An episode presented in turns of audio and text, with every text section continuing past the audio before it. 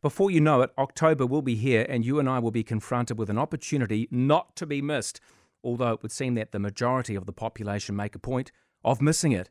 Our local body elections are probably some of the most important opportunities we have in life to influence what happens directly in the communities that we live in, and yet voter turnout is consistently low. Is it a chance to determine our community's future or just a quaint outlook on what really happens behind council doors when they're not falling asleep and inhaling flat whites and sausage rolls? Let's be completely honest. They're quite similar to central government elections in the sense that very nice people and others tend to put their hands up because they have the very best of intentions. In reality, though, once you become part of the system, you start to curtail your widely democratic desires to be altruistic and simply toe the party line. We've seen it time and time again. I've looked at the candidate standing in the super city of Auckland, which at the moment isn't that super. I've decided that the best I can do is to vote strategically in a deliberate attempt to keep certain idiots from wearing the mayoral chains. What's happening where you live?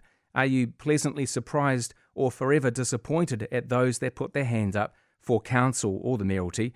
How do we encourage more people to use their democratic right to have their say, both at local and central government level?